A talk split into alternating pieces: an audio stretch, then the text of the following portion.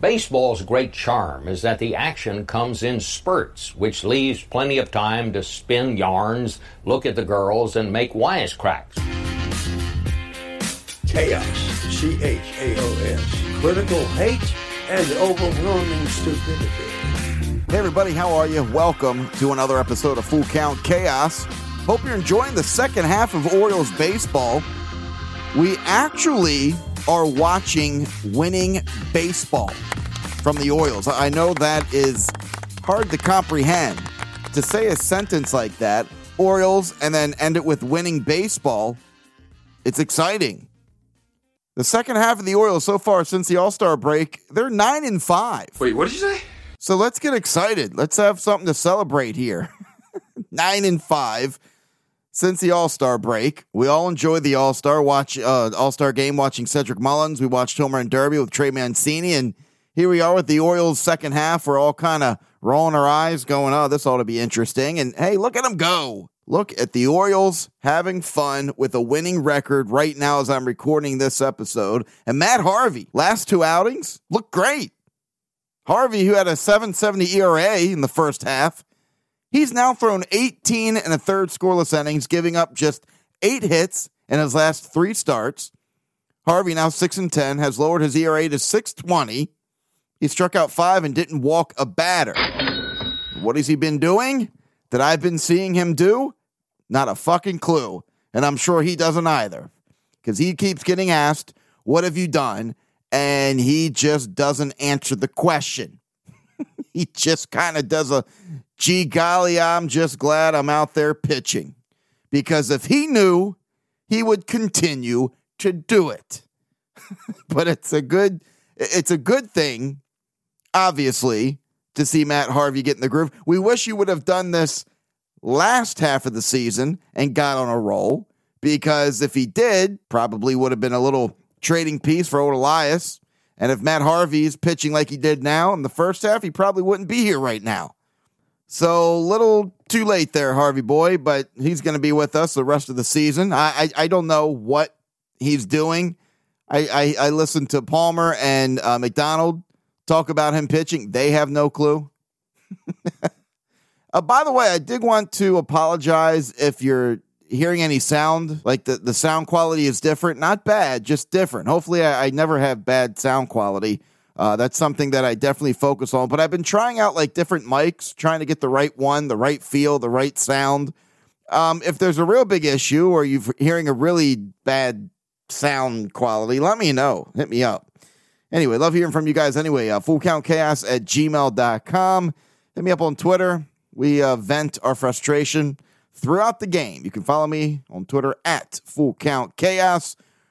Always love chatting with you guys during the game. One thing I haven't done in a couple weeks is give you guys some, a heads up on any TV shows or movies out there that I've been watching. And I love hearing from you guys as well. Any suggestions? Good shit to watch out there.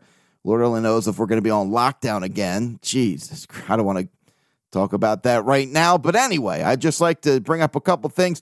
I haven't gotten any good movies lately. I watched a couple I'm going to give you a heads up on here in just a second.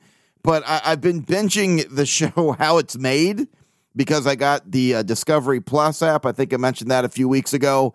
I think it's got like the most content out of any app, streaming app out there right now. It's not no movies, just every single freaking TV show that's ever been put on television.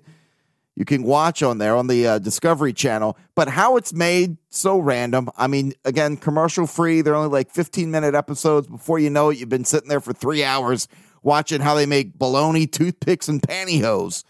It's the most random shit. So anyway, I snapped out of it, and I said, all right, let's get some movies. My wife suggested a couple of them because we both like horror movies.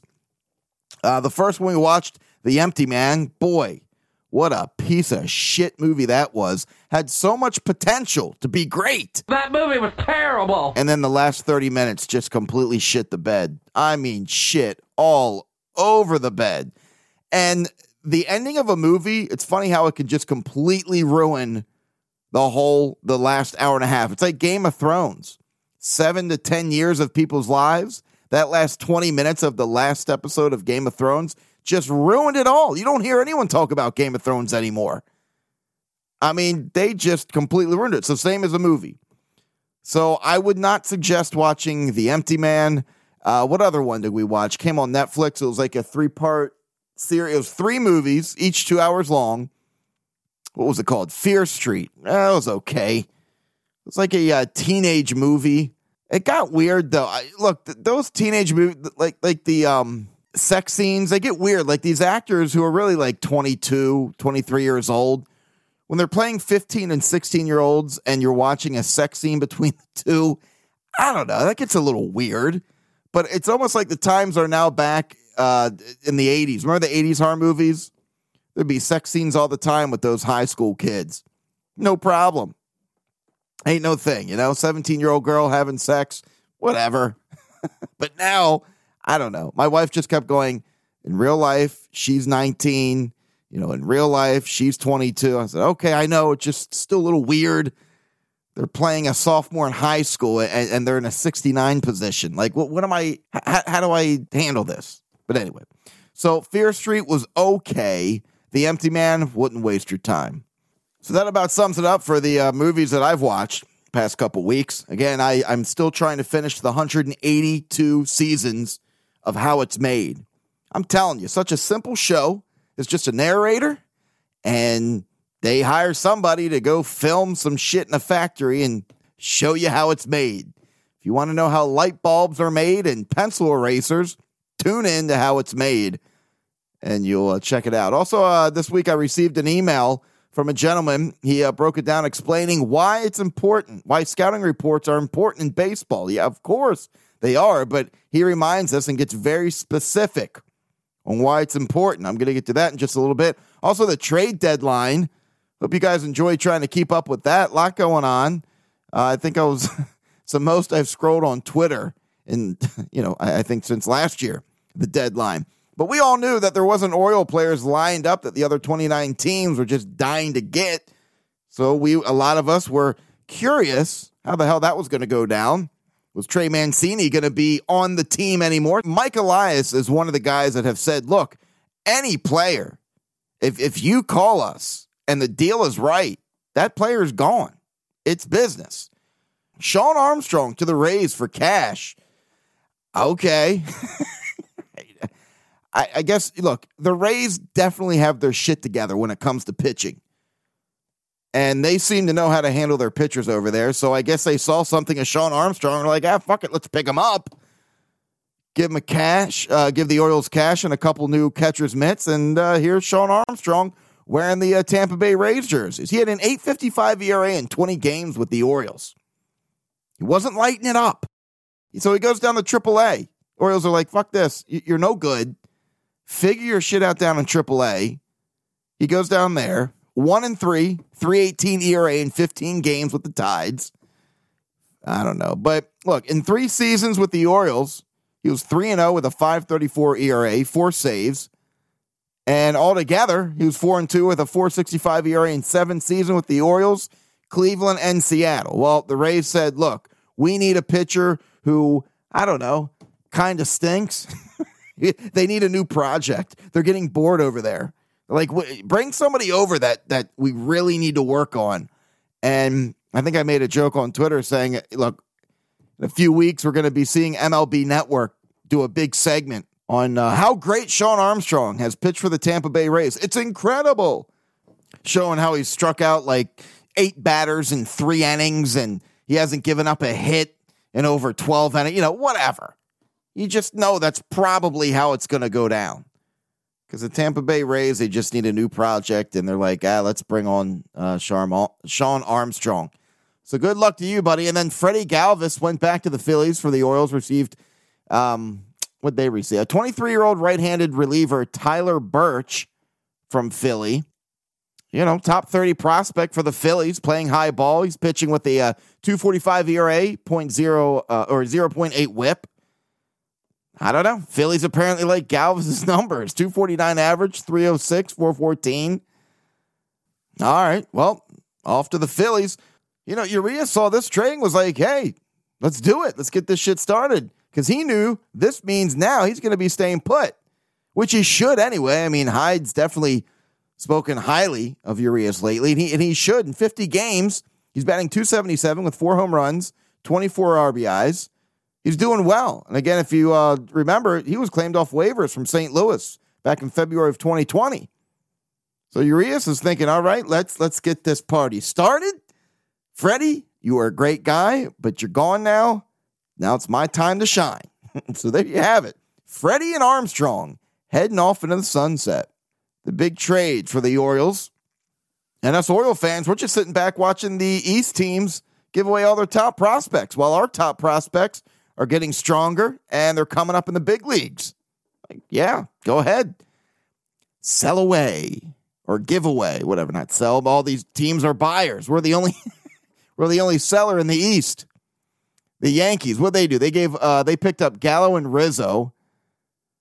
Between Gallo and Rizzo, it was 6 prospects on the top 30. For Rizzo, it was a number 9 and number 12 pitcher and an outfielder. 4 prospects for Gallo, all top 30. 1 at 6, 1 at 8. You know, hey, why not bring in a 220 power hitter, left-handed hitter? Of course, in that stadium, they love their left-handed power hitters. My God, that Yankees lineup. It's going to be either a shit ton of strikeouts or a shit ton of home runs. Probably both, but they definitely went for it. Blue Jays gave up a couple top prospects for Barrios. I don't blame them. Barrios is a beast. And one of the names we're familiar with, Austin Martin, the number 5 overall pick from last summer's draft. A lot of Oriole fans were mad that Elias didn't pick. I'm pretty sure that was one of the names that I thought were going to get picked, and I was impressed with. So he goes to the Twins, and I did see a lot of the Twitter chatter that they're glad that Austin Martin won't be in the East because we don't have to see him 19, 20 times and be reminded probably over and over why Elias should have picked him, hitting home runs in Camden Yards left and right. And then the A's, they picked up Marlins center fielder Starlin Marte. Trevor Story, he was pissed. I thought for sure Trevor Story was going somewhere. He obviously wanted to get the fuck off the shitbag Rockies team. He didn't like how all this was handled because there's a lot of rumors and discussions and shit going on with his agent. He's still in the Rockies, and he's like, fuck this. I am not happy. What happened?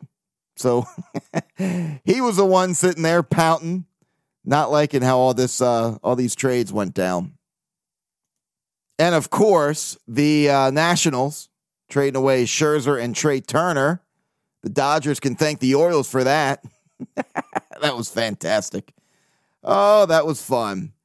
But basically, you know, seeing all these trades happen, it just got me a little excited, hoping that, you know, it'll be fun again when the Orioles become that team that's looking to grab that one pitcher that sends them over the top. You know, like in 2014, Andrew Miller for Eduardo Rodriguez. Well, of course, now we're kind of like, I don't know about that. But look, man, I still think in 2014, the Orioles were the best team in baseball. I know everyone says, well, not so fast, Nate. They didn't win the World Series and they got beat by the Royals. Okay, the Royals just got weird hot at the right time.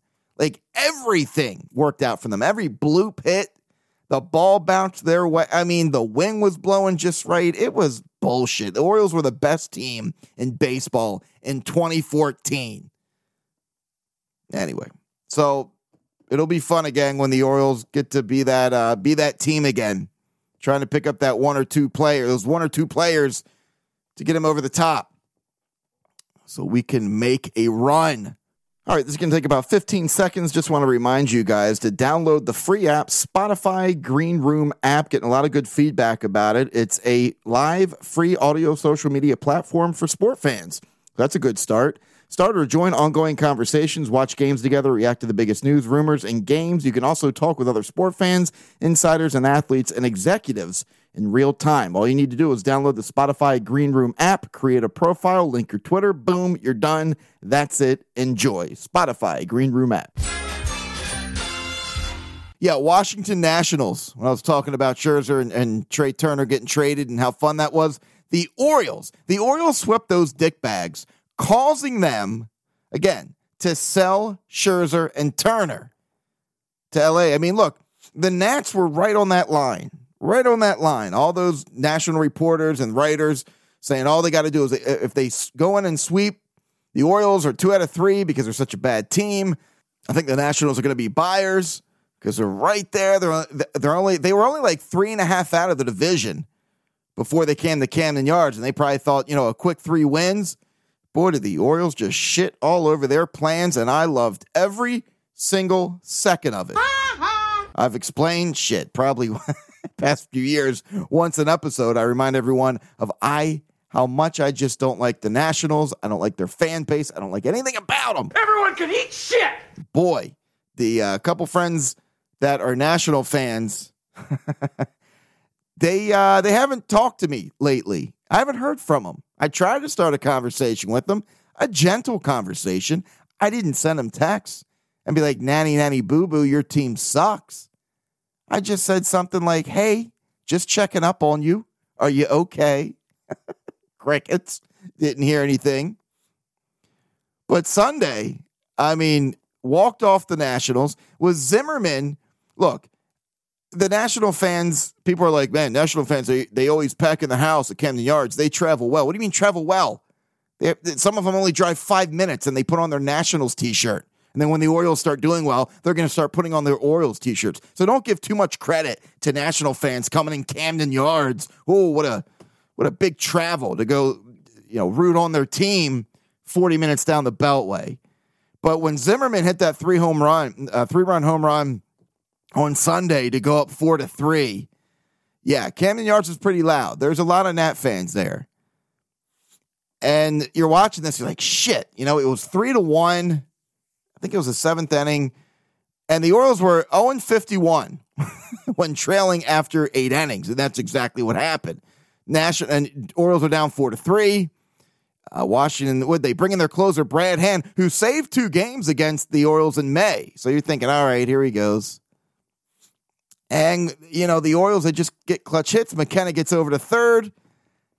Apparently, obviously, he's running on contact now. McKenna, I hope he plays more and more because, and I've said this since day one of being a baseball fan, you get speed on the bases, shit happens.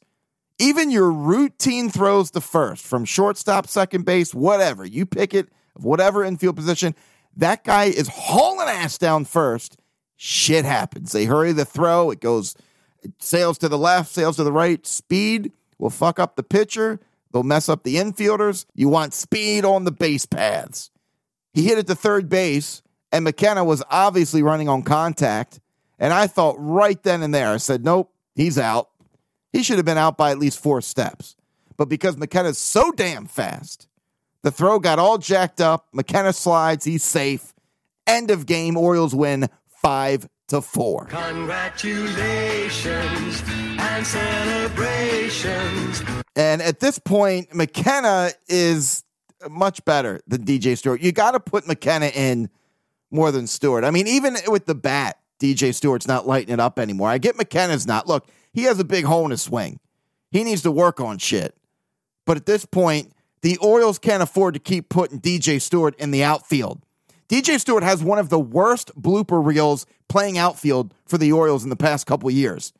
I mean, the other night, Wednesday night, was probably the worst throw I have ever seen a professional ball player try to throw from home to home plate from shallow right field. It was embarrassing, and I wasn't even playing. I wasn't the one who threw it. I was watching the game, and I was embarrassed.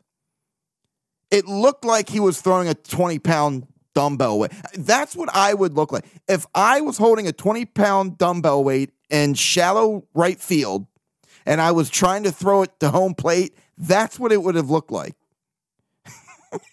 And I think Pedro, stuck his foot out just to stop it from, barely rolling. It wouldn't have even made it to home plate. Pedro had to take 10 steps in the infield towards the pitcher's mound to go pick up the ball. It was terrible, terrible throw. What the fuck?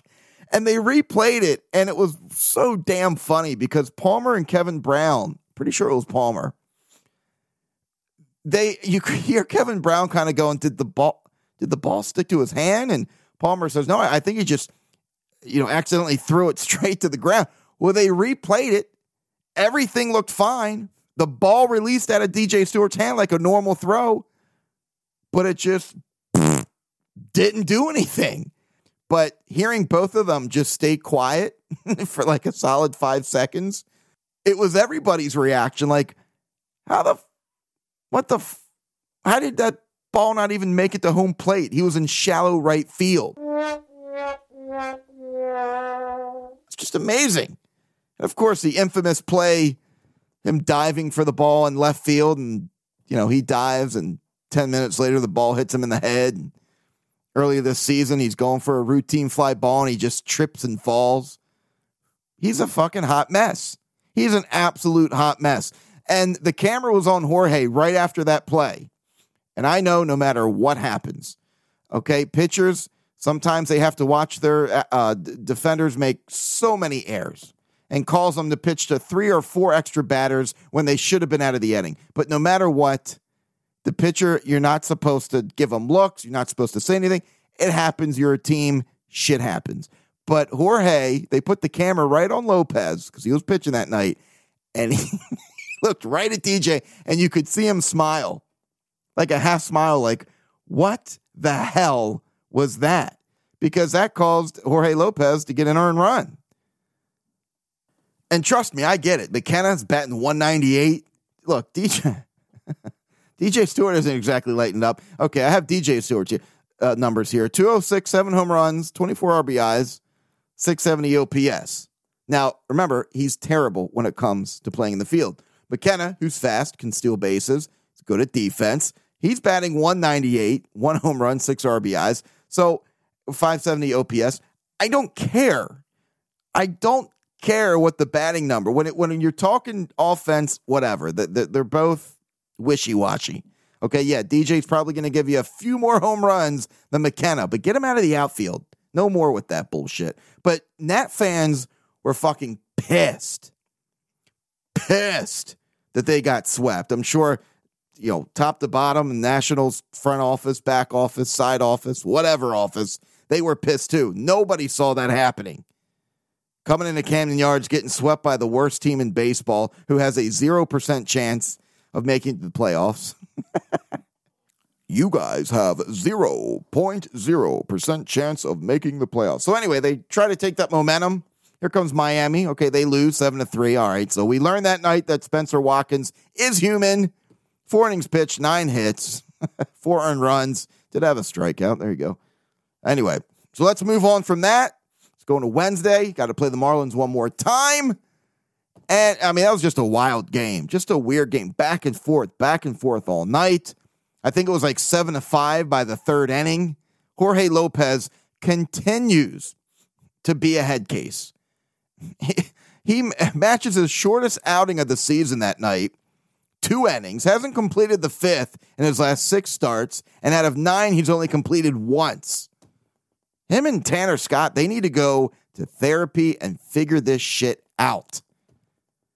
So that night, 2 innings pitched, 7 hits, 5 earned runs by the second inning, 2 walks. All right, got 2 strikeouts. Attaboy. I almost tuned out. I don't know what it was in my gut that night. I just said to myself, nope, stay tuned. Something fun's going to happen. I don't know why I said that. I shouldn't have thought that. Well, I was right. My gut was right. McKenna comes up in the bottom of the 9th. Bases loaded. Tie game. And he doesn't swing at ball 4. And obviously, that's never happened to McKenna before. You could tell because his reaction when it went ball 4, he just kind of put down the bat and like shrugged his shoulders, put his hands up, was like, okay. And he just kind of walked to first base.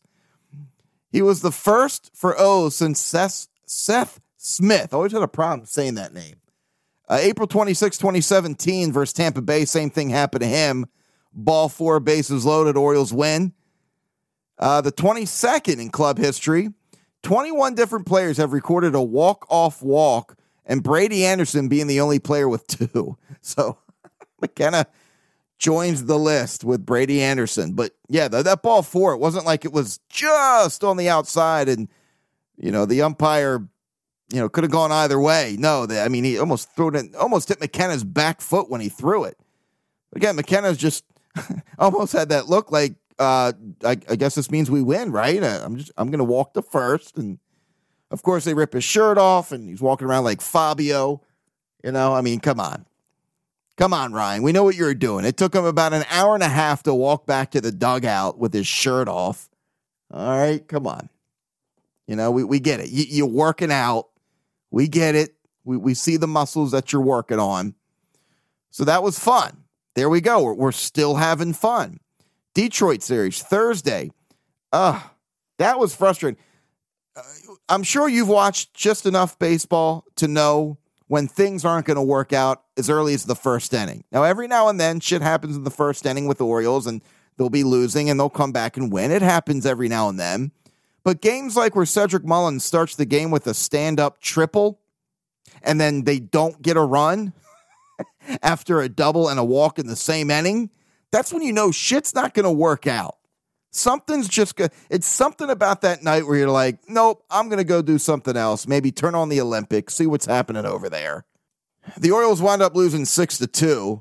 And it pissed me off because when Cedric Mullins was on third base, and look, in the first inning, you score a run or two. That's big momentum. The first pitch to, Hayes, up in his hands. I don't know why he always goes for those pitches. Hayes has been going for a lot of pitches that are not even near the strike zone lately. Hopefully he gets out of that. I shouldn't be shit talking about him because he's been doing pretty well lately. But, you know, hits one right back to third base. Mullins can't go anywhere.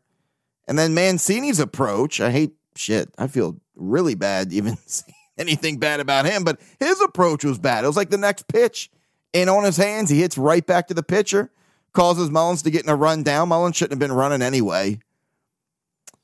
But they just had problems trying to hit Casey Mize, number one draft pick for the Tigers, and that's who they were batting against. And you could tell why he was a number one draft pick. He was doing all right. You know, I don't know. You see the lineup, you saw DJ Stewart batting cleanup. So you had a feeling that wasn't going to go well. Of course, Miguel Cabrera, I don't know what him and David Ortiz, what they're drinking, what they're taking. I don't know what the baseball drug labs are not picking up on these guys. He hits 2 home runs like it's nothing. The guy, I mean, just watching Cabrera play baseball reminds you that it's just a kid's game with adults playing and getting paid a shit ton of money because he just has fun. As much as I don't like Pedro Severino, I don't think he's a good catcher. I'll be happy when he leaves the team, but he's another player, I gotta say, that just loves playing the game. He's always smiling. He's always laughing. So, you know, in a way, yeah. Am I gonna miss Pedro Severino?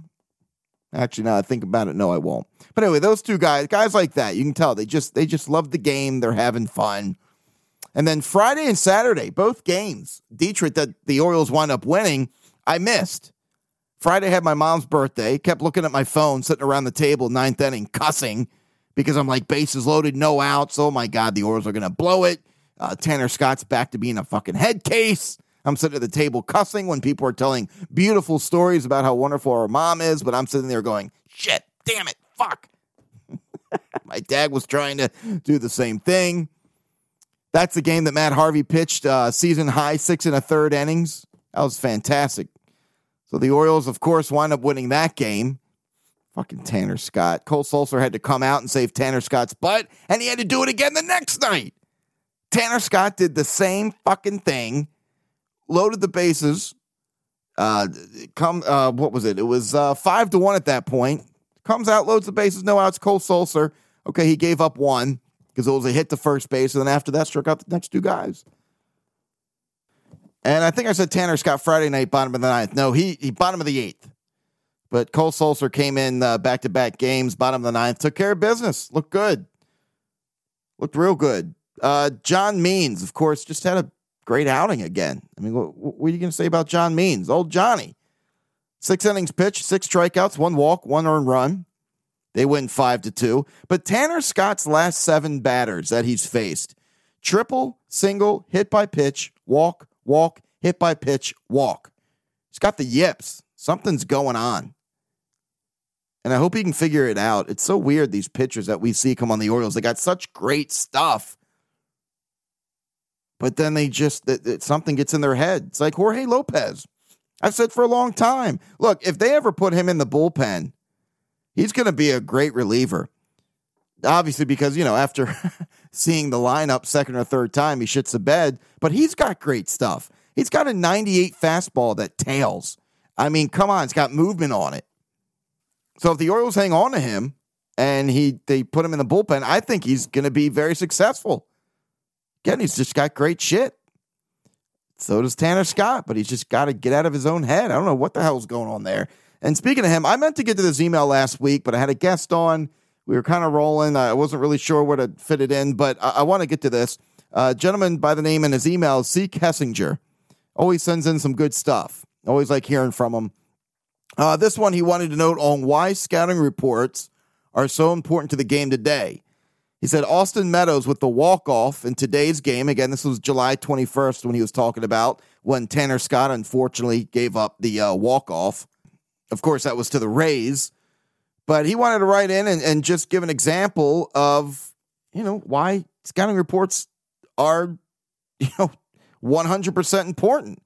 And he really broke it down. So here's what the email says. It says, Tanner went four-seam, slider, four-seam. Now, this is how he breaks it down. He says, Tanner Scott's whiff rate on his slider is 52% compared to only 25% to his four-seam. Again, remember, he only threw the slider once out of those four pitches. And he goes on to say Austin Meadows is batting this season .239 against the slider and .250 against the four-seam. Austin Meadows also whiffs against the slider 4% more than the four-seam fastball. You follow me, kids? I mean, he's breaking it down. I'm loving it. He says Austin Meadows' run value is 7 for the four-seamer versus 3 over the slider. Meaning, out of facing 100 pitches of that pitch type, you can expect him to drive in 7 runs for 100 fastball pitches and 3 runs in 100 slider pitches. He says, so why Tanner Scott wouldn't throw a slider outside of the zone or low in the zone to tempt Austin Meadows chase the pitch is beyond me, he says. He wraps it up with the numbers show his slider should have been the choice in that situation. He says Earl Weaver was a master at exploiting matchups and using a player's strength in situations like this and teaching his players how to do so. Fantastic email. And he's exactly right. I don't know. You would think that these players, because they take off their hat and they look in their brim and it has a little breakdown card of which batter is you know, their kryptonite and so forth. I mean, you'd think they have all of that ready to go, especially when they know Tanner, who he's going to be facing coming up in those innings. So yeah, after seeing him break it down like that, why the fuck would he throw that pitch? Why would he throw, or why wouldn't I, is what I'm trying to say. Why wouldn't he throw a slider outside of the zone or low in the zone? Like he says, chase that pitch, man. Instead, four-seam, slider, four-seam. Makes no sense. But you would think that the Orioles have all that shit together, and they would know it. You know, maybe that's on Pedro. Pedro's calling a bad game. Wow. Wouldn't that be a shocker? So that's a great email. And again, I love like how Zach was doing. He was just breaking it down. Well, this guy sends me an email, just breaks it down. I love it. So thank you for that. That was a very entertaining email, and I just love hearing from you guys. FullCountChaos@gmail.com. A lot of great shit that comes in. Again, hit me up on Twitter as well, @FullCountChaos. So anyway, hope you all are having a good week. We continue to watch some successful second half Orioles baseball. So let's see what happens. Till next time.